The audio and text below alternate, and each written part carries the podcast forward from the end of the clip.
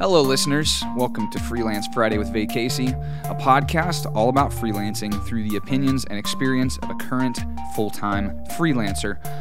And uh, today's episode is one from a series of interviews with members from Weld. Weld is a collaborative workspace. Uh, they have a location in Nashville, and there used to be a location in Dallas where I was a member at for four years and uh, really helped me get my freelance um, business going and kind of get into that world. Um, during my time there, I learned a lot and I made a lot of great relationships with some incredible creatives in the Dallas Fort Worth Metroplex. And so uh, I decided to reach out to a few of them. Um, to see if they would be interested in doing interviews, and grace, graciously uh, and gratefully they accepted. And so uh, these few episodes are going to be those interviews with them. And so uh, today I'm going to be interviewing Nicolette Mollet. She is a fashion and senior portrait photographer. Uh, she's always been a big inspiration to me. Her work is very clean, very crisp, and very just in, in a world of a lot of different types of work and different qualities of work. Nicolette's, in my mind, has always been top of the game, upper echelon. And uh, she has some very insightful things to say. And I'm so thankful that she accepted and came on the show today. Nicolette, thanks so much. You're such an inspiration to me. Welcome to the show. Thank you for having me. Yes, thanks for being here. Today we have Nicolette. How do you pronounce your last name? It's Mollet. Mollet. I mean, technically, I mean, it's French, so it should be Malay, but that's Okay. not how we say it here in Texas. okay, so And it rhymes, so like, gotta say mullet.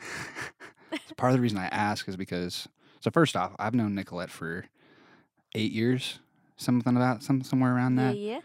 Um, and for the longest time, I thought it was Mollet, Nicolette Mollet. I mean, which is pretty standard in you know M O Yeah. L mhm. M O L L E T T. Is that right? One T. One T, one T, not Yeah. two. But uh, one of our friends, I think Josh Starling, one time maybe or somebody like somebody mentioned, uh, oh, you know Nicolette Malay, and I was like, who? I was like, I know a Nicolette, but not that. And they're like, yeah, you know, like, and they start describing. I'm like, oh, I definitely know her, but I didn't know that was how you pronounce your last name.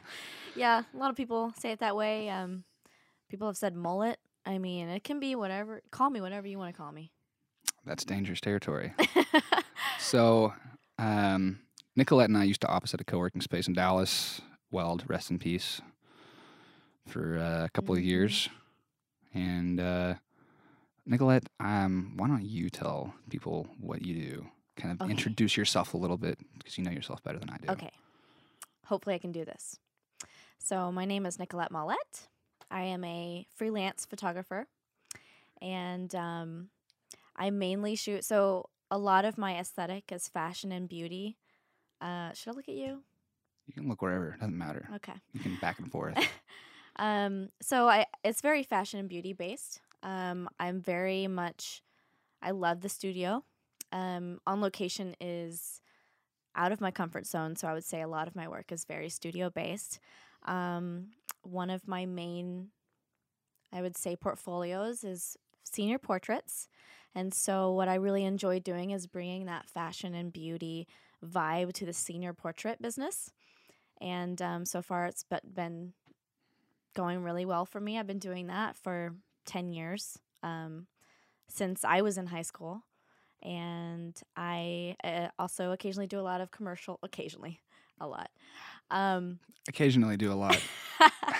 I do a lot of senior portraits, but I occasionally do commercial work. Um, I recently started working with Mint Dentistry, and um, that's a very exciting, a lot of exciting things to come in the future. Really? 'Cause I heard working with them bites sometimes. What? Such I heard working with them really bites. No. Sorry, that was a terrible pun. No, it's you know awesome. dentistry and teeth and biting and Oh, hey. I missed it. I'm sorry. if you have to explain it, it doesn't work as well. wah, wah, wah. No, I get it. It's good. It's good. um. So yeah, did I do a good job of? oh, you did good. Yeah. So i I'm interested. You said you're not super comfortable shooting on location. Yeah. What's up with that? Um, so studio is just kind of where it really started for me. So, um, what inspired me to do photography was the show America's Next Top Model. Okay. um, back in the day, and a lot of it was very studio. And so my dad got me these awesome, janky studio lights, and so I just kind of started playing around with that, and so I just started um, developing that like aspect or yeah That's cool. yeah. And so, you just didn't never really pursue the other side of stuff then, or not as much. Okay. It wasn't. It didn't interest me as much. okay, okay. Yeah. I I still love on location. It's just studio's my thing. It's a little bit easier in some ways too. It's it, it has its pros and cons, but whenever you have all of your gear in one location Yeah. and people come to you and you can just kind of leave stuff set up instead of having to Right. schlep gear across town or Right. wherever. Yeah. And when you live in Texas, Oh, and it's it's super freaking hot in the summer. yeah. That's one reason that whenever I shoot, a lot of time, unless I'm in studio, if I'm, I, I usually don't use lighting or, or like anything. Like I just shoot natural light. That's just too much. Give me a camera, go stand over there, do our thing, Yep. fix it in post. Exactly. Oh, that's my motto. It's just it's a it's just terrible. it's a very terrible but very real motto for a lot of people. My professors would kill me if they heard me say that. You My went, you went to Art Institute of Dallas, yes, right? I did. So tell me, I'm interested to hear about your time there because I've had very mixed feelings about about Art Institute of Dallas. Um, why is why did you go? No. Um, honestly, my opinion of it is not very. It is not a really a solid foundation for it. It's pretty flimsy. Mm-hmm, Um, so I, when I really think about it, I think my my experience with it is that there's maybe like a couple of people that I've come into contact with over the years, and when I say come into contact with, it would be like a guy at a coffee shop with an iPad and a camera that I look over and go like, "Oh, you have a camera? Like you shoot?" And they're like, "Oh yeah, I go to Art Institute." And so like that's as far as like the coming into contact with them hmm get into conversation with them a little bit and at some point i remember one of the guys talking about he said something about how like i forget exactly what it was but i feel like part of his sentence was like yeah lighting's not really that important. It's really just mostly like framing and exposure or something like that. And i'm just going what are they teaching you over there? What in the world is happening? Like what are you talking about? Like lighting is like one of the most crucial things when it comes to photography I mean, that's all it is. That's what photography Yeah. is. so that was kind of like I had this like idea of of um oh so so also you'd have these people that come out of there or like Full Sail or places that have all this school experience and Mhm. knowledge but don't Mhm. actually have like real world experience Yeah. and so they'd be on set and thinking they're like a big shot and know what they're talking about hmm meanwhile i'm sitting there going like you're an idiot the that what you're trying to do does not work for what we need to do on this shoot right now and so there was this like Too technical. yeah, it was just kind of this like, okay, it's cool, it's great that they're teaching you all this stuff, but like you don't have the experience, and so it's like you come out of school and you still have all this stuff to learn. Whereas I'm like, I think I'd be better off to just like spend the money on gear, learn this stuff myself, and so that was Yeah. kind of my like view of people from Art Institute. But all, but honestly, it was always I was always kind of like like I saw your work and I knew you went there, and so I was always kind of like. But she goes there and her work's really good. So maybe I don't know if I can say that about everybody. Um, here's my take on Art Institute. So, loved my professors. Um, I, I mean, I had a really good experience. Uh, but here's the bottom line: you can't teach someone to be an artist. They are true. or they aren't. And so I think a lot of people go to the Art Institute disappointed in themselves. And I remember a lot of people dropping out because it just was too much work. It, it, it required too much of them that they didn't have within them already. So um, I enjoyed it because I made some friendships, great friendships. Um, relationships with my professors, like I still talk to some of them. Um, in fact, one of them lives in my building, and he has saved my butt before because um, one time my PocketWizard wasn't working. I was like, ah, his name. I'm not. Gonna, I don't know if I should say his name. Um, I was like, I need your help, and he was like, come on down. So he doesn't have a country accent. we are in Um, Texas though, so it's fitting. I'm just feeling very country right now for some reason. Um, but yeah, I mean, but at the same time, no one. I don't think one person has seen my diploma. So nobody asks about it, no. right? No. So going back, like knowing what you know now, having Mhm. the experience that you have. How when did you graduate from there? 2013. Okay, so it's been six years, five years, I- five years. Math is hard. I'm an artist, so I can't do math. what uh would you go back and go again or would you recommend other people go to school for this kind of thing okay, Artistitude, don't kill me. I recommend going to school for a business degree. Okay. Yeah, because I feel like that's the stuff I learned the hard way. And I mean, I have a bachelor's in photography from the Artistitute, but um, they did not focus enough, I feel like, on the business aspect of things. And I mean, I took all kinds of classes like architecture photography, sports photography, you know, stuff that I don't, I've never used since I took that class. And so, um, but like business, I've definitely learned just through experience and yeah. okay i uh i've always kind of my my approach has always been with people whenever i'm talking about going to school i've always the last few years i'm a college dropout and i uh my approach has always been one of those i'm one of those kind of people that's always like ah fuck school like no, like spend the money on gear. Don't spend it Well, on the for what we do. education. yeah, for what we do. Um, but having like, I've been freelancing for five years. I think you've been doing it a bit longer than I have. Uh, it sounds like since my junior year so. Um, you said okay. So it's how long has that been? that was 2009. Okay, so nine years, ten years, ten years since your junior year. Mm. So yeah, like a twice while. as long as me. It's Anyway, my, it's all I've ever done. my only job. I I'll say that after five years, I definitely see a lot of value in the business classes, like you mentioned, and kind of wish that I Mhm. had more of that side of a grasp on things because I'm great at learning the creative side of things, and that's the stuff that I want to do all the time. But I Mhm. really have to push myself to try to learn the other stuff Oh, on my yeah. own. Like um, I've listened to a lot of entrepreneurial podcasts, and um, they always say, you know, do the creative stuff in the morning, and then and then do like the busy work, whatever. Um, and I feel like for me, creative is easy for me, so I have to do the busy work first, like email and things like that, because that's what takes up most of Get my brain way. power. Yeah. Um, so yeah. All right. Uh, let's see what else. You said you do mostly senior stuff, and you do Yeah. some fashion stuff. Yes. What what I mean, you said you started doing some stuff in high school. Can you I guess tell me a little bit more? I'm interested just the whole like progression of your freelance career. Okay. Like what's what it started like, what's that that like story arc has looked like. Okay. I started so I remember I started taking pictures of my friends for their Xanga profile. Throwback picture. to Xanga. What's up? If like anytime I say that now, no one's like, wait, Xanga, what? What's that? It Uh, was okay, the thing before MySpace. Pre MySpace. you should know what MySpace is, I think. and if you don't, then wow. We're old. Wow. um. So yeah. So then that's how my friends started knowing that that's what I was getting good at, and then um, I had one friend walk down the hallway and was like, "Hey, my mom said she'll pay you for my senior pictures," and I was like, "What? I can make money doing this?" So I charged her five dollars a photo.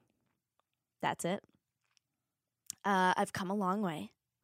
Um, I think it, it just like that's just what I started doing, and then I started getting a lot of seniors, a lot of seniors, and um, it started to just become too much work. So then um, I started researching on how much you should charge for photography, and it's like when you Google that, you get all kinds of you know dumb answers or whatever. So I just started. I went up to ten dollars a photo, and then I went up to twenty dollars, and then I went to like a session fee and um, then I started going to the Art Institute and um, kind of like started getting advice from professors. And, but you know, I think my advice for photographers just barely starting out, I think it's good to experience that moment when you're, that epiphany when you're like, uh, I need to change something because like I'm so busy and working so hard and not making enough money. And what am I going to do?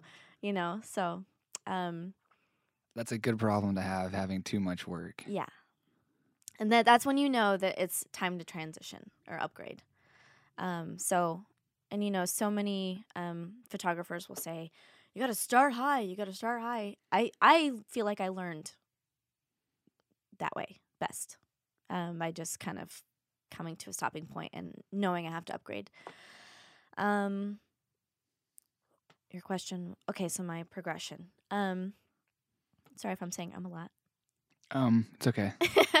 I do it too. I probably say like so much, so much. Let's try to stop that. um, oh. But it's like hard. Oh. okay, so and then yeah, I just well during the Art Institute, I also started doing a lot of free work, so building my portfolio. Um, my fashion professor, who has now passed away, unfortunately, but um, he is the one that pushed me to go to a modeling agency and shoot with a model for the first time, which was scary for some reason. But like the model was also scared, like she was a newbie, so we were like both, you know, doing a trade, and uh, I just kind of started. That's how I really started learning to love, to really love like the fashion part of it, um, and really like honing in on that, and then I started charging for test shoots, so charging models for shoots, and and it just kind of progressed. And then I, but through all this time, I always thought that senior portraits was going to be something I did temporarily, just for like meantime income, and it has now grown so much, and I love it so much now. It's like my main thing now. So do you market that at all, or is it just kind of word of mouth, like comes I- to you from doing it? I don't even have to market it anymore. Okay. That's it's like a it's an all year thing. And it's even over like right now I am so overwhelmed because right now I don't have an assistant and it's like senior season. And so I have emails coming in all day every day, which is this is a this is bad. Like this is bad business um to not be on top of my ish by responding. But like right now I'm just trying to take care of the seniors that I've done and just trying to get their invites out and stuff because it's like they're about to graduate. So, yeah, I'm I'm still you know, learning and upgrading and so next year this time I definitely want to make sure I have someone that can take care of email and the backside of business. So with so then with that, do you? I mean, are you do you raise prices then? Is that what you're like, like plan next year? Like, 'cause you talked about like being so busy. Like, do you do that, or do you keep stuff where you're at and bring somebody on? Bringing somebody on allows you to continue. I What's think that- kind of Yeah, so if I were to bring someone on right this second, it would I would lose time and money cuz I I want to pay someone to help sit I mean, absolutely? they're it's sitting there thing. answering emails all day. They're not. That's like not fun. So, um, like if I brought someone in now, it would I would spend time teaching them versus just doing it myself. Um, but at the beginning of this next year or next school year, I want to make sure that I find someone and we can kind of build that relationship so that when this time comes around, they already know what to do and stuff. So I don't think I right now. I think I'm at a good price point but I think that because like if I had someone now that kn- knew what they were doing, it would bring in more money because they'd be bringing in they would be answering those clients and those clients would be paying their deposit and it would you know it would be the you know churning. right? So Which is what you want a business to be doing. yeah, It's hard to do that as a freelancer though. yeah, Sometimes. I'm doing the work of like ten people right now. yeah, that is the freelance life that a lot of people don't see. I don't. I feel like. Yeah. I think it's like, oh, it's cool. You get to like hang out at home all day and sit at coffee shops and kind of work whenever you want to. I mean, you're like, yeah, like, I work mostly in my PJs. It's nice. which is great. It's great. But there's still a lot to do. yeah, You might be doing that for ten or twelve hours a day sometimes. exactly. and Wake up, work, go to bed. Wake up, work, go to bed. So what? Uh, I mean, t- talking to new freelancers. Uh, well, so first off, like your your story and and the path that, that you've kind of gone down, I feel like is very is not quite the norm when it comes to freelancing. At least not for me personally, in my experience. Because for me, I really kind of like jumped off into it and was like, I think I can do this. I think I can fly uh, and somehow it's worked out in whereas like you've kind of found yourself in a bit more of a, a niche. Mhm. Um, I struggle to f- I struggle to do that, even though I, I for the most part market myself as doing high quality video production. Um, I still do a lot when it comes to different types of video production or different like photography. Um, and so I think it's interesting you you kind of having that path first off. But I mean, I guess just with that perspective, like what if you're talking to like a new freelancer or somebody, like what what do you think is important for them, or what is the stuff that they need to be focused on, or how they need to handle things? Yeah. Well, let's say that um, you're someone in a full time job and you want to start your own thing. Uh, we kind of don't know where to start, right? Um, I would say don't quit your job right away, like other people say. Quit your job and do what you love. I think that you should have the job if you have, like, you have to pay rent and stuff like that. Um, but spend the extra time. I mean, because here's the thing if you really love it, you're to spend the time and you're to want to spend the time and you're want to gr- to grow it. And um, just know that eventually it will become work. But at that point, when it's become work, maybe you're at a point where you can quit your job. Um, but I think that loving it, it sounds so cliche, but like loving it in the beginning um, to where you have the energy to really work, s- spend your extra hours on it, uh, that's what becomes the glue that keeps you going after it's become work. Uh, so I would agree with that for sure. Yeah. I I mean, we were talking about this a little bit earlier. I've been in a position recently where just it's easy to get discouraged sometimes and and to kind of lose sight of things. I feel like it, at least it has been for me sometimes. Um and especially whenever things start to get busy uh, or there's just a lot of i guess i should say when there's a lot of busy work to do that's not the like cool fun creative stuff it always has been that like love of doing the fun creative part part of it that keeps me as the glue like you said that kind of like pulls me back in hmm that keeps me going on it yeah. So did I answer your question fully? yeah i mean there's fully? not really like a right or wrong answer this is what your this is your opinions and your experience True.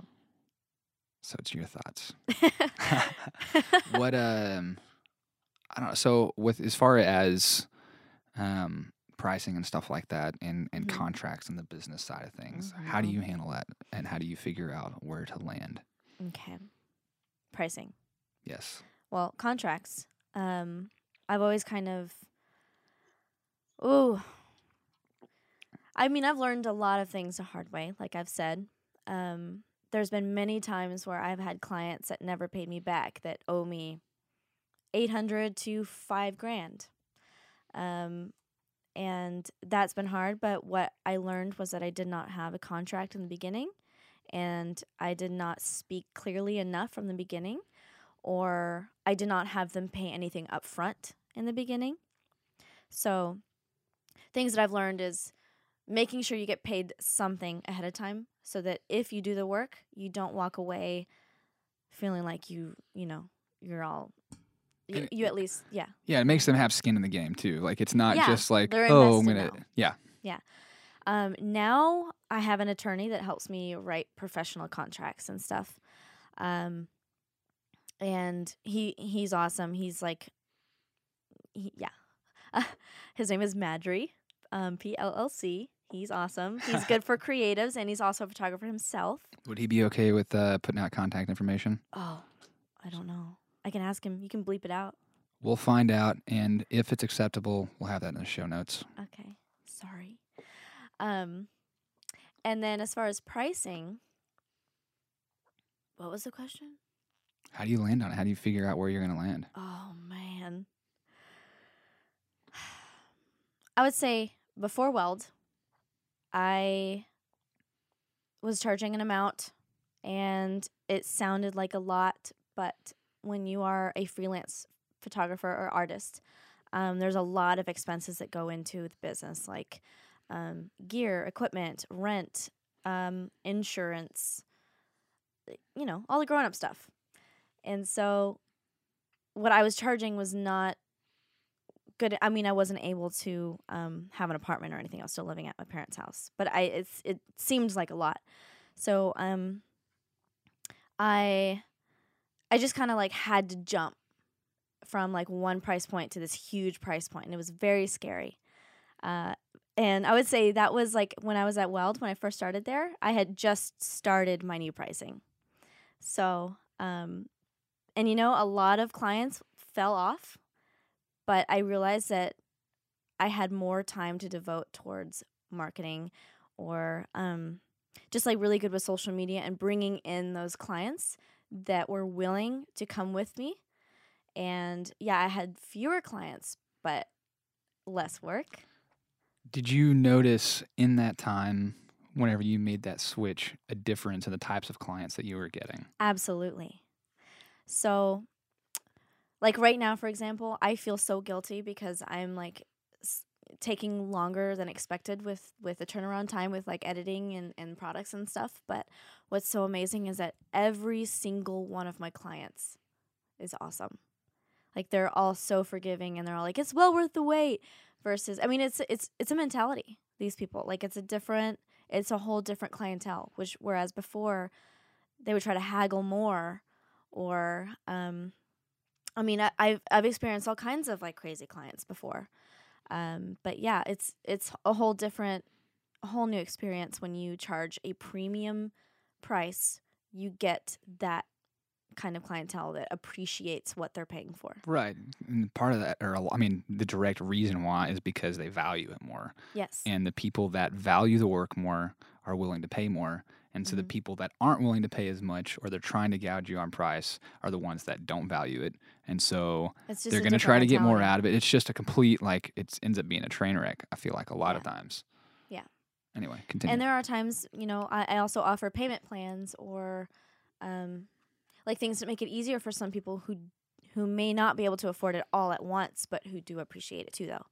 So, um, yeah, But a lot of that, I feel like with that, you figure that out from communication, right? Like you're talking to them, and it's one of the things I talk about. I've talked about a lot on here is that like communication is very, very important whenever yeah. you're dealing with clients.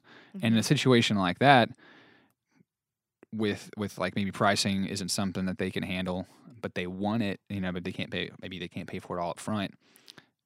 Having communicated with them is like allowed you probably to be able to Yeah. work that out with them. Yeah. So now I offer like consultations, um, like in person consultations for like an hour. They come and the seniors all excited and they get to see the whole studio and the changing room and where they do their makeup. And um, I have this like little senior, looks like a fashion magazine, but it's like for seniors and it shows like, I kind of go through it and we talk about all the products and all the things that I offer and we talk about their style and um, like some ideas we could do. We talk about prom dresses or um, just kind of like ideas. And then um, I have found that this is an opportunity for me to completely get out all of the information so that they know exactly what they're getting. Uh, they're getting to know me, I'm getting to know them. And um, it's also an opportunity for me to sell. So, like, they're falling in love with the whole thing, and then I'm able to. It, yeah, It's a business. You have to sell them on it. It's not. it's scary. It, It- was so scary at first. I started Yeah. doing consultations at Weld, and but I mean they. I mean the minute Weld was so cool. I mean they walked in, they're like, wow. You walk in the door and you're like, "Whoa, what? This Yeah, place is like, cool." The wall. They're like, whoa. Um, yeah, that was fun. But yeah, So I feel like for me and and probably a lot of freelancers, I'm going to make a general statement that it's it's very tough at first to charge what you need to charge because like you mentioned it feels like it's a lot of money. Mhm. But when you start taking into consideration all of the other costs that you have, Mhm. you have to. And I know for me that I I didn't charge enough the first year or two, and in the back of my mind, I knew what I needed to be charging, but I would come down on price to be able to get projects because I needed work. Mhm. But a part of that was because I didn't fully understand why I needed to stick to my pricing as Yeah. far as like having to pay bills. And then after like a year or two, when I find myself having to use like credit cards to pay for stuff, Mhm. or different things, and all of a sudden it's like, or having to pay tax, deal with taxes and all Ah. this stuff, and all of a sudden it's like, that's why I charge more. That's why I have to like have a firm like this is the absolute minimum Yeah. because Right. you You you, have to have can't operate otherwise. Yeah. So, yeah, I would say if you don't know, if you don't even know where to start, just start with how much does my life cost? Like for living, like how much do I pay a month for this or whatever? Have your base price and then add a little bit of extra for extra for going to the movies or whatever. And then you just kind of have your base, whatever your life costs a month. And then say, I have to charge this much once a week or do like two shoots a week in order to make this amount every month at least. So that then that becomes your minimum price. So for me that's my minimum. And then I have for seniors, for example, I offer four different packages or collections I call them. Um, and then the base one is that minimum. So like if I do uh even if I do let's say I do two shoots in one month, I'm able to to survive. Because sometimes you know you have those low seasons where you know it's not like it, you're not in as high of demand. You still have to pay rent. So, um, and then if someone decides to go for the higher one, you at least, um, oh, ah, what was my train of thought? You said a little bit more. I feel like it's where you were going with that. That if like they that if they Oh, at least go for the, oh. you got it. Yeah. Okay. It's good to set a higher price though. That way you can always negotiate, and then they feel like they're getting more for their money, but you still have your minimum. Yeah, Yeah. I I've talked to a couple a few photographers before and and, and it's very common to offer three packages. And basically the way that works typically is with with at least my understanding with three packages is that the goal is to get them to buy the second package, the middle tier package. And and if and if they like you said the very least they go for the lower one, you've like hit your minimum. And then if they go for the top one, you're like you hit the jackpot. Yeah. Exactly. The way that mine work, um, the minimum. So the highest one has the most value actually because they're all discounted except for that minimum one. So if they get the minimum, I'm sure to. I mean, I I make sure I tell them, okay, but this is full price. Like this is a la carte only. This is full price. Versus if you went step up, you at least get more for your money. I mean, you're getting. And I don't say that. I say this one has more value. Right. Yeah. It's marketing business terms. And and a mm-hmm. lot of people I feel like feel weird about talking about this stuff, but really it's a it's a business and you have to see it that way. You have to operate it that way. And you have to talk about it that way. And and sales is part of it and psychology and how you talk to people is, is part of it. And as long as you're actually adding real value, then I don't feel like there's a problem with talking about things that way because it's a way that you're actually able to communicate what you're doing Yeah. versus trying to rope somebody into doing something. Right. And I have something to say for the females.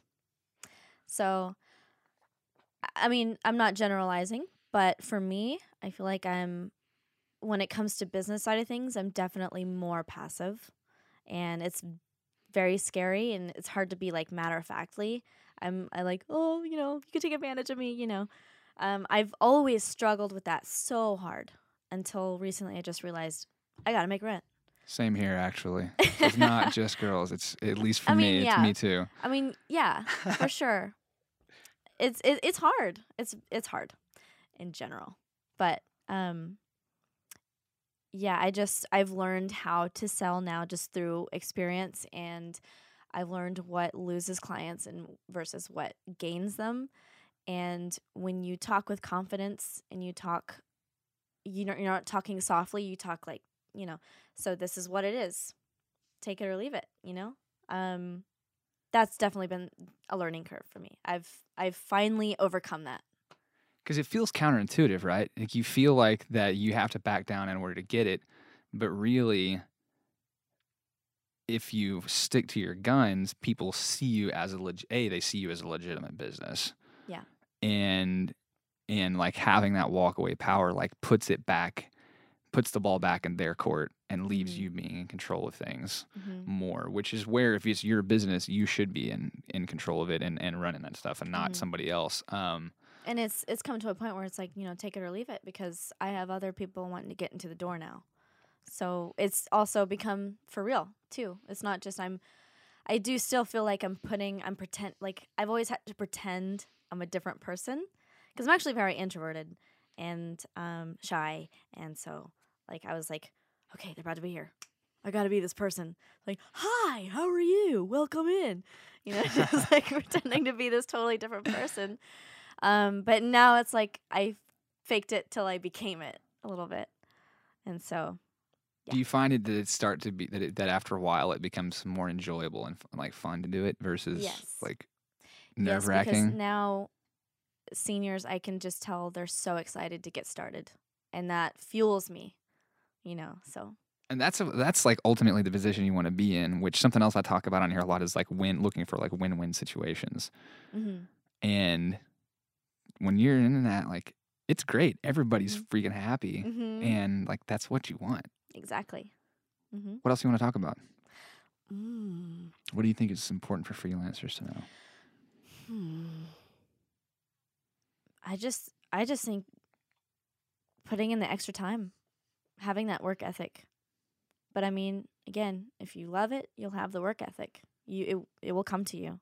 Um I I would say I would suggest listening to podcasts from people who are experienced and learning things I mean, you're learning things from people who have learned the hard way for 10 years of their life versus you learned it in that night that you listened to the podcast. So I think definitely listening to podcasts, um, which is what I've done, um, you know, watching, listening to freelance other freelancers talk. I would say I've learned a lot from that. Uh, doing a lot of, do a lot of free work. Build that portfolio, learn what your technique is and what makes your work yours. Um, because now now I have people say, "Oh, I can tell that was your work on that billboard because it's you. That's your what your work looks like, and that's the best feeling because I'm finally there." Um, all right. Uh, I don't know that I really have any other questions. All right. Not at this point. If I think of them, maybe we'll have you back into the time. Mm-hmm. We've not done any repeats on interviews yet, but there's a chance we may do that at some point. Um, last final words, and, and where can people find you online? Mm. Get in touch. Okay. Get senior portraits from you, Hey, or other seniors. other things like photos for billboards, or you know whatever. Yeah. Hire me. Um, I have two websites, two different branches. Um, my senior one is www.seniorsbynicolette.com. And then my main website is www.nicolettemollette.com. And then pretty much all of my social media is based off of that. So Seniors by Nicolette or Nicolette Mollet. Cool. We'll have links in the show notes at vacasey.com slash freelance Friday for all that stuff. Thanks so much for coming on the show, Nicolette. Thank you for having me. It was super fun. See y'all next time. Bye. Freelance Friday is a Vacasey production. Vacasey is a full service video production company based in Dallas, Texas. Vacasey, big video production value, freelance agility and scale.